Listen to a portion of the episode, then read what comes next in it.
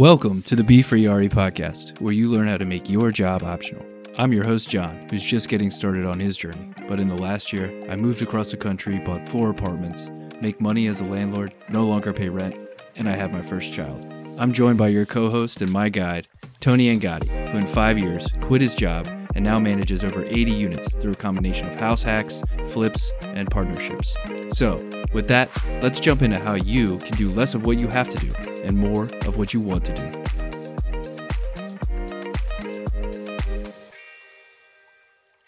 Tony, how you doing, man? I'm doing awesome. I heard that you got some new pets, some furry critters. Uh, yeah. So we bought this property, and uh, we knew that there were animals in the attic. Uh, it came up in the inspection. Also, you could just see it from the outside. So we had uh, that fixed. The seller fixed it, which I assumed he did wrong, and I, I was right. Uh, so we had a pest guy go up there, uh, and he said it was all good to go. But then when the squirrel, I guess it got warm enough, the squirrel buried their way out of the roof, created a hole that we didn't know about. So about three thousand dollars later, I have about twenty five percent of a new roof. and some How does squirrel damage cost that much money? Uh, because they put a hole in the roof and then it rained, and uh, we basically had all the fascia had to be replaced on. Uh, yeah, we had to put like twelve squares of roofing up. So, yeah, it was pretty. I mean, yeah, it sucked. So the lesson there for me was uh, just go up and check the attic yourself, you lazy son of a bitch. So there you go. What a mess. Well, I got another related thing for you that actually happened to me recently that I didn't remember in our pre-show conference. I, I manage a building, and an opossum tore a hole off the fascia and was in the walls, and the tenants had consistently heard scratching. Well, somebody went to plug up the hole. They found it. They spent a good bit of time looking for an animal didn't see an animal. They plugged up the hole, and uh, guess what's still on the walls? Probably a whole the fam- opossum. A family now. So yeah, probably. It uh, scratched a hole in the wall to get out. Yeah. So it actually tore open the wall inside of the place. Um, the tenants like it wasn't a big enough hole for it to actually escape, so it's just dead in the walls now, which is uh interesting. Apparently, it doesn't smell, which is good, but they do have like flies. So we sent them uh, fly traps so that the flies obviously go away. I've had animals we, die oh, in my own to, property we before. Need to intervene here. And you're only doing that because it's COVID right now and you can't send in an animal tech, right? That's why that's happening. Well, we sent the animal tech to go get the thing, but we have no clue where it is in the walls. Uh, so I mean, what what are you gonna do? Oh my god! Like, how do you? I mean, you can't just tear open all the walls. So this thing's just dead. Like, yeah, I don't know. Would, we don't know where it is. I would put powdered lye down the hole, uh, for sure. There's no hole. The hole is. I mean, I guess you could, but what are you gonna do? You're gonna fill all the walls with lye? No, because eventually you're gonna have some water and you're gonna have a chemical reaction. yeah, exactly. So it's just dead. It'll decompose. YOLO. I don't know. Right. Um, I mean, if they smell it, if they smell it, and we can locate it, and figure out where it is in the house, then I guess we'll open up the wall and find it. Oh. But the oh. only way to find the animal, I mean, I don't have a better solution. The only solution at that point is to, like I said, like tear all the walls apart. Once it got in the wall, it's impossible to know where it is in the house at this point. So that's a mess. We had a similar situation in a chimney before. That was pretty easy because they just went in the chimney and removed yeah. the animal. The we tenant actually got flea. They actually got fleas. Oh, and we we had we had like bug bombed to the apartment before they moved in because um there were there were people who had an animal like a a dog and uh, they had fleas. But we tore out all the flooring, replaced all the flooring, bug bombed the place, had it treated, cleaned it. And then what was weird is there were fleas like a few months after these people moved in. So we were trying to figure it out because we were like, there were fleas once upon a time, but we did everything to get rid of them that you can possibly do. So we were confused because we were like, how did this reoccur? But then we found out it was because an opossum was living in the uh, the chimney, which had been closed. Uh, the top wasn't. Yeah, well, the bottom to get into the apartment was closed, yeah. but the top was obviously open. Yeah. There was no cap, so um, that's how the new fleas came in. So it was actually two separate flea events, which is cool. yeah, um, really cool. um, yeah. So hopefully you don't have fleas. No. You might. We've you had, might want to check. We've had animal in the chimney, and now we've had squirrel. I believe he's out. We set a peanut butter trap up there, so that'll be uh, my weekend. See if I officially have a real pet. You don't have you don't have actual uh, you don't have like real pets that you like, right? I mean, uh, not currently, but we always grew up with pets. Dogs. Okay. Does your neighbor have pets? No. Best stuff ever is that peanut butter smelling brick of poison. That stuff is like the best. Oh, okay. Uh, unless you're humane trapping it. I don't know. We are humane trapping, but that's mostly because I just want to know if there's one in there. okay. Makes sense. But we had like um random mice in a house and they didn't have pets. You can't do it in places that have pets because then the pets will eat it and die. And I just like I tried so many different ways to get rid of these stupid things and we couldn't we couldn't get rid of them and the pest company they like they were useless. Um, so eventually I just bought this like brick. It's just like a rectangle of peanut butter flavored poison. And those mice just ate the crap out of that. And there, there's so many dead mice in a crawl space. It was pretty disgusting. But uh, but it worked. All right. And um, then we had flies after. That's how I found out about the fly, the fly traps. We did clean up the mice that we found, though. Those we didn't just leave to decompose in the house. But...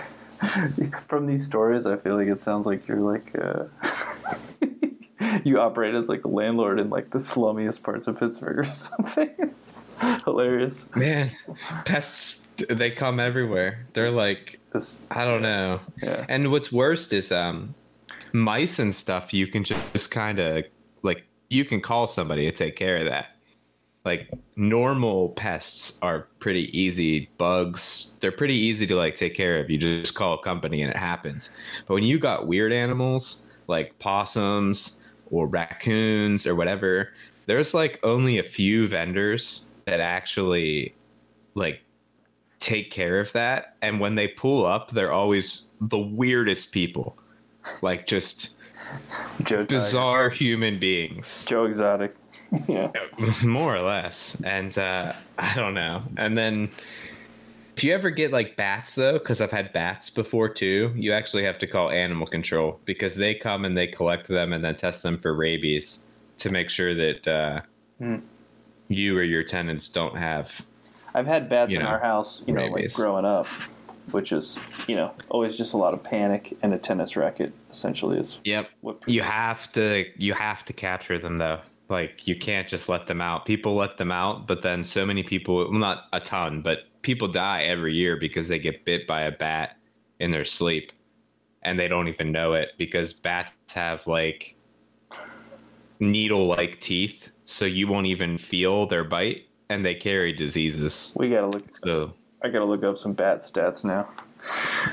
All right, well, I think we've enlightened everyone. Boom, dynamite. Yeah. All right. Well, we have some more serious questions, I believe, today. Yeah. So, uh, what's the what's the first thing that we have? Uh, our first question comes from Dallas, so let's jump over to that. Hi, my name is uh, Narjot, and I'm based in uh, Dallas, uh, Texas.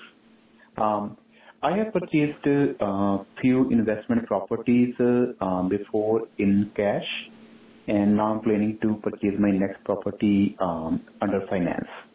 So my question is that uh, what are the different uh, financing options available? Uh, I know that I can purchase one house under conventional, um, but then it can be I don't know if I can purchase more investment homes um, under the conventional financing from my bank. Uh, so I just need to know that what are the other financing options available. Thank you for the question. Thank you. Yeah, that makes sense. I mean, there's plenty of different financing options depending on what you're trying to do and how you're trying to own the property. Um, he mentions conventional financing, which when someone's getting started, I think that 30 year fixed loan is the best the best option you just you know you can protect yourself um, you can talk to lawyers and accountants about the best way to like protect yourself and structure it but what i've always done is just for the ones in my personal name i get an umbrella insurance policy just to cover extra liability um, in case something happens.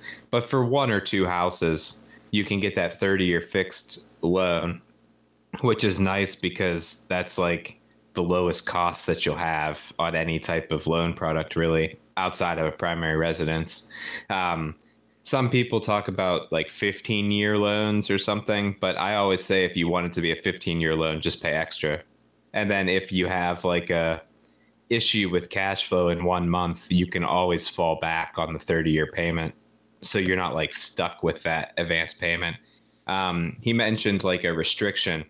The there's the whole rule of like four houses, like after four houses, it becomes more difficult underwriting wise for banks to give you conventional loans. I think that the actual max is like 10.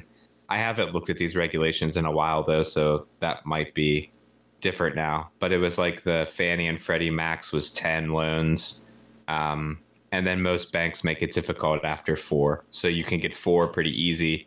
And then after four, usually you have to go with alternative uh, routes. That's uh, we can touch on those in a minute. But John, do you have anything else to add to like the conventional financing route? Yeah, I think just to like be very explicit, you know, most people they get a mortgage, they're going to live in the house. Uh, when you do that, you could put less money down. Um, when you're going to do an investor loan uh, with a conventional mortgage, you're yeah, probably going to be putting 20% down. It might be less in some states, could be more in other states. Um, and that's usually just for one single family home. So if you want to buy two single family homes at once, you know, that's uh, going to be two mortgages, like Tony was saying.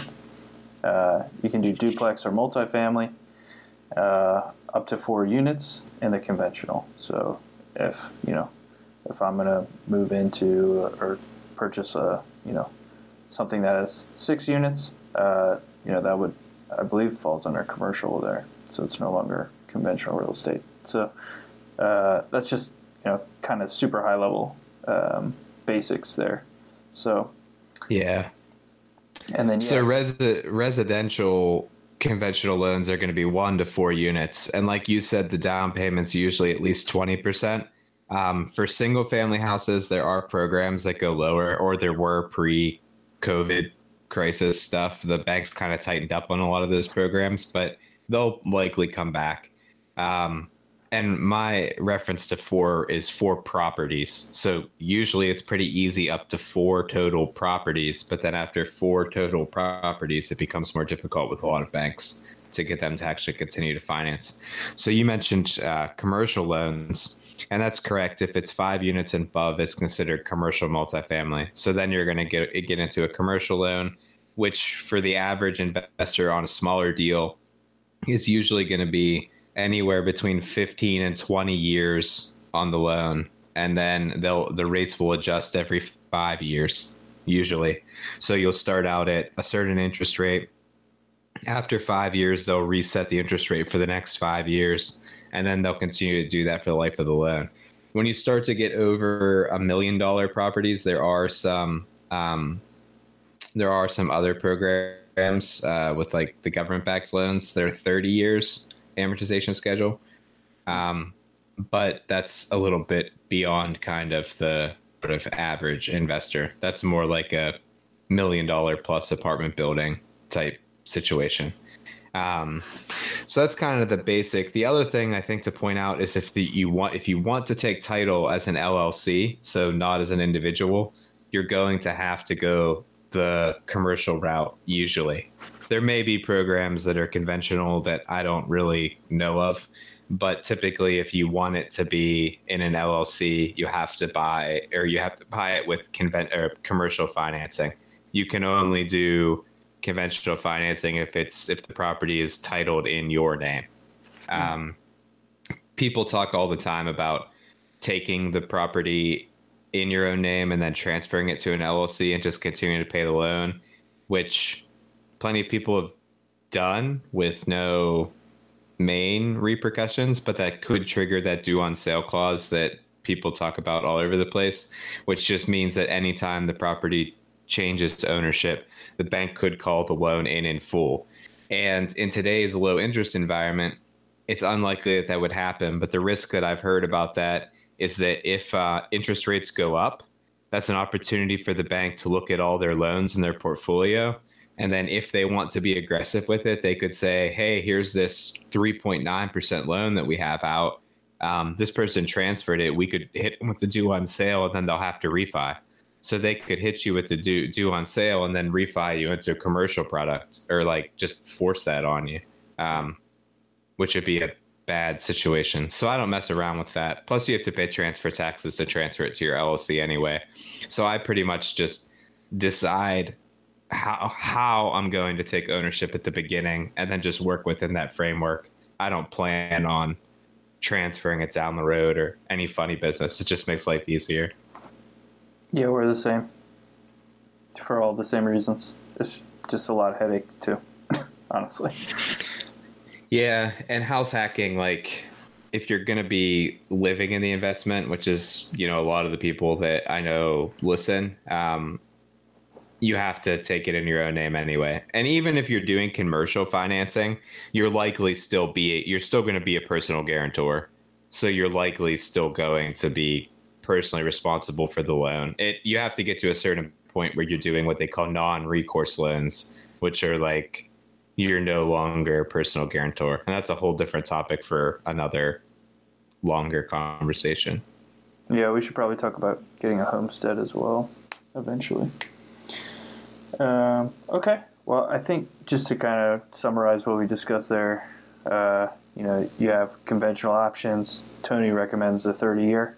And if you want to pay it down faster, you can go for it. And if things get a little squirrely, you always have that breathing room. You can get up basically to four houses, four properties, I think is the specific language he used. Um, and that, that should be pretty seamless. And then you can go up to 10, but at four, it's going to get a little more difficult. If you make it to four, congratulations. So uh, we can cross. Was that uh, was that a callback joke you had there? It's going to get a little squirrely. Oh, I guess it was. Yeah, there you go. Comedian, you didn't even know it. Yeah, I do what I can. All right. Well, yeah. with that, let's jump over to Jonathan. He has some questions about refinancing.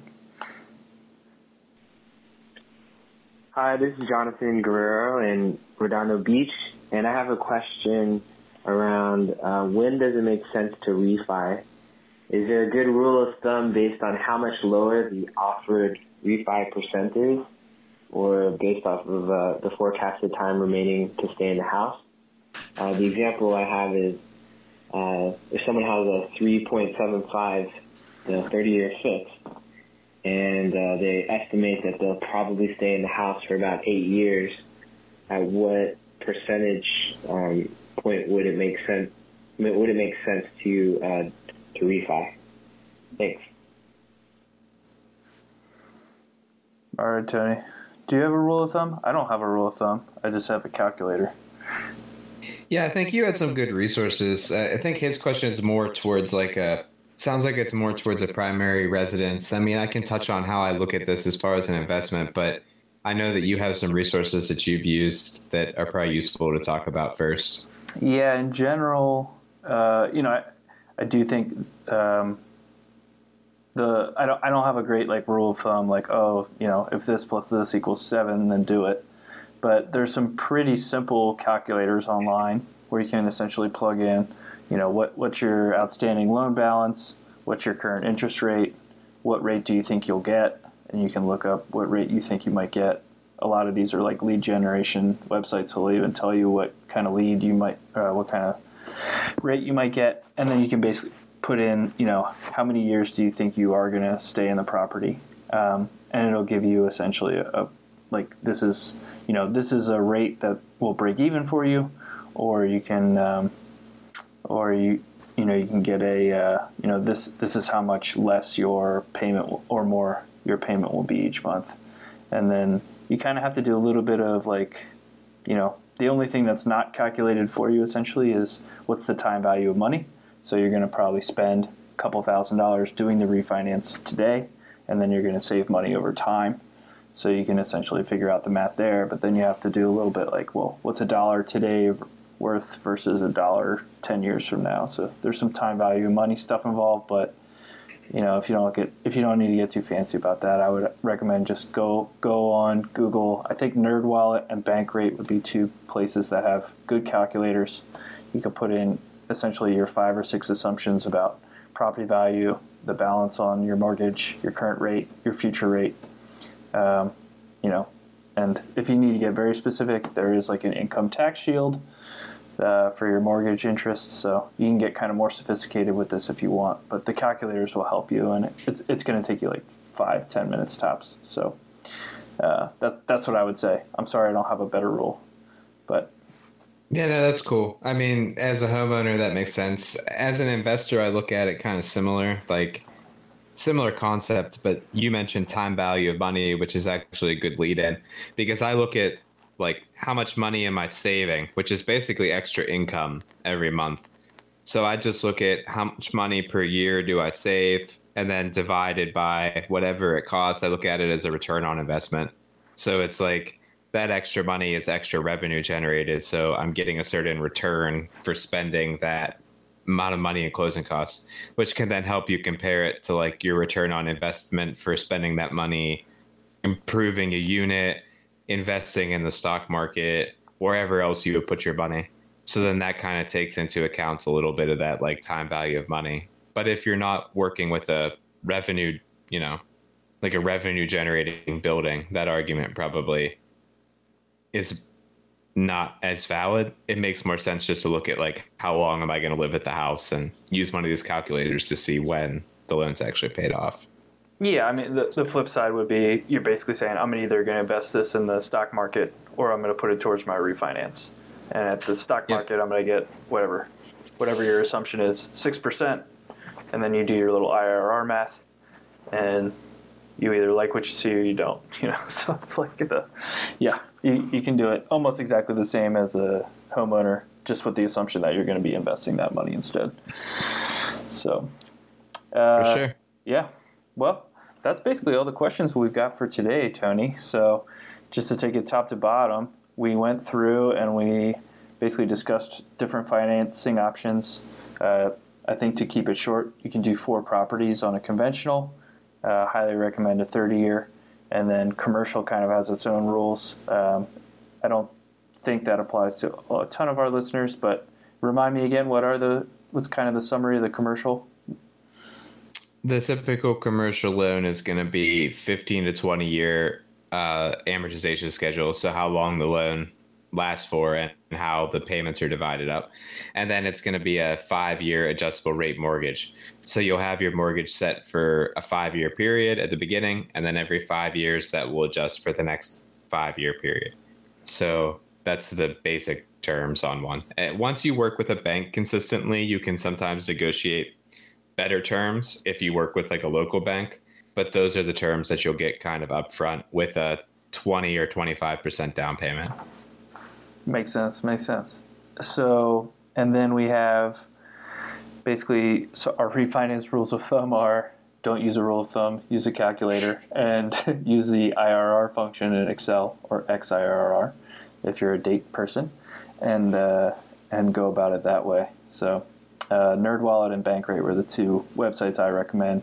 If you just Google them, you know, mortgage, refinance, break even calculator, you'll get some pretty good pretty good uh, tools right away. Right. And I would say the other thing too is like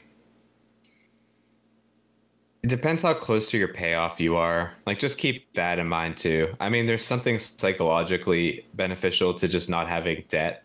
So if you're like 3 years from paying off your loan, you probably just mentally you'll be in a better place I think if you just pay it off instead of refinancing your money out and then I don't know, having a new 25 or 30 year mortgage or whatever. Yeah, that's uh, that's very Dave Ramsey of you. But yes, uh, understood and agreed. All right. Well, I think with that, um, is there anything we want to send them off with, Tony? Yeah. What's something you learned this week? Oh yeah, we have to do. What do we learn, man? Besides squirrels and how straight up dangerous they are. Uh, boy, you're gonna flame me for this, but what I learned and slash love is we basically repainted. Uh, we buy candidly ugly houses and we paint them and put new floors in, and we paint the ceiling flat white and we leave ceiling fans in, but we paint them flat black with spray paint and it just looks really good. We just finished the sp- the ceiling fans uh, today, actually, and it just looks so sharp. And it's, I mean, it, man, I can't take. I did four fans today in like 20 minutes. It's just the easiest thing in the world. So that's what I learned. Just spray paint your ceiling fans. Don't buy new ones, even though they're only 60 bucks. I don't know if I sanction that advice, but yeah, I know you don't. But it, man, it works, and the tenants love them too. They're like, "Oh wow, that's." I don't know. I guess that's a hack. Sure. Man, Yeah. you like How about you, that's a level of saving money I haven't even gotten to. dude? Spray, spray paint enamel. Uh, enamel Do you at least get the like? Do you at least get the nice spray paint like the Rust-Oleum? Uh, I had to use some Rust-Oleum today because I ran out of enamel, which is a dollar a can. Okay, so you even save money on the spray paint. I mean, I, yeah. Boom. I don't know if I'd say save Okay. money, but I don't spend unnecessarily on, on my ceiling fan paint. Uh, yeah. nice. Um, I'm trying to think of something that I learned here uh, this past week. I mean, being stuck at home like we have been, it's hard to have new lessons. I only left my house twice in the past week. Well, Once read- to go for You ran like a hundred thousand miles or something, right? yeah, I ran, I ran a half marathon. Uh, that was one one trip that I left uh, the house, and the other one was to go for another run. I went for another run a few days after and put some mail in the post office. It was very eventful. It's fantastic day. Um, I learned that you should always make sure that you know what you're signing. It sounds silly, but I think I get into a habit of signing the same documents all the time. I have a property manager in house who manages my apartments for me, and she always sends me the leases to sign. And I think I don't remember actually telling her that a two year lease was okay for one of the tenants, but I don't doubt that I actually said that. I was probably just not paying as much attention as I, I should have been. And then I was, we were looking at the tenants wanted another trash can at the property for the, from the trash company. And I was like, well, we're refinancing that building. So that $35 a month expense is actually worth almost $10,000 in property value because by the cap rate, that extra expense reduces the value of the building like almost 10 grand. So I told her, like, with this happening, the only way I want to add a trash can is if we increase everybody's rent accordingly. So then we were looking at who's up for renewal. And I saw her, this one person in our building is up for two years. And I was like, why in the world do we have a two year lease? Like, did I sign this? She said, yeah, you told me that it was fine. I was like, huh. I think I need to pay better attention. I don't fault her at all. I just, I mean, she, we probably had this conversation Yeah. because and she probably said, "Are you serious? Really?" And then I probably said, "Yeah, whatever, just do it." Well, why would So- you? Why are you averse to two year lease anyway? Because you just have less control over the tenant placement and the rent. Stuff happens. I mean, expenses go up, things change. Um, there's no benefit as the landlord to having a two, like very little benefit to ha- having that term be longer because that just locks you in. You can always renew them at the end. I mean, there's nothing stopping them from renewing, but if they're kind of like a if they become kind of like a crappy tenant too but not in such a way that you can evict them Yeah. it keeps you from being able to just not renew their lease um, we just got a letter that said our water bill at the property will be doubling like over the next two years so i can't account for that in her renewals the property taxes are going to be going up so i can't account for that in her renewals Hmm. so it's like having that year is kind of the max I want to do it usually. And if I have a tenant who's a little like borderline on the criteria, like they just meet everything, sometimes I'll ask them to do a month to month lease first. Because then all I need to get rid of them if they fall behind is like 30 day notice. And then if after a few months of being okay, then I'll execute that year long lease. Um, so that was one thing. I, I don't like two year leases. That's what I learned. And also pay attention to what you're actually doing. And just don't get complacent because I think that was my problem was that I got complacent and I just wasn't I probably said yes because I thought it wasn't a big deal and I don't know. And here we are talking about it. Here we are. All right. Well, that's that's a good listen. I have a buddy who just got his first tenant on a two year lease. So jokes on him, I guess. It depends on the area, I guess. Like if it's hard to find tenants and stuff, then maybe it makes sense. Yeah, I don't. I, yeah, I think for the property manager, depending on their arrangement, it makes sense for them. So, uh, yeah. All right, Tony. Well, thanks, man. Uh, yeah. Appreciate everyone calling in. So please give us. Yeah, let's uh let's give them the phone number to call in um here and I will say that to follow us if you can just follow us on Instagram at befreere I'm at 412 agent um we have our website now uh, John help me with it we're just befreere.com yeah. Befreere.com and uh, our phone number is 412 212 8366. Yeah, so call us, leave your name, uh, where you're calling from, and just your question. We'll answer it on a future podcast. Additionally, if you can um, just subscribe and rate us, that would really help since this is new. Um, I saw that some people already subscribed, and I read them and was super happy to get them. Uh, future episodes, when we have time, I'm going to start record uh, just reading off some of the reviews just to so that everybody knows that I do read them. I'm excited to get them. All right. I like that idea. Boom. Bingo bango. Let's send them off. All right. Let's send them off. All right. Thank you for listening to this week's episode. If you want more, check us out at BeFreeRE on Instagram and let us know what you thought. Stay free.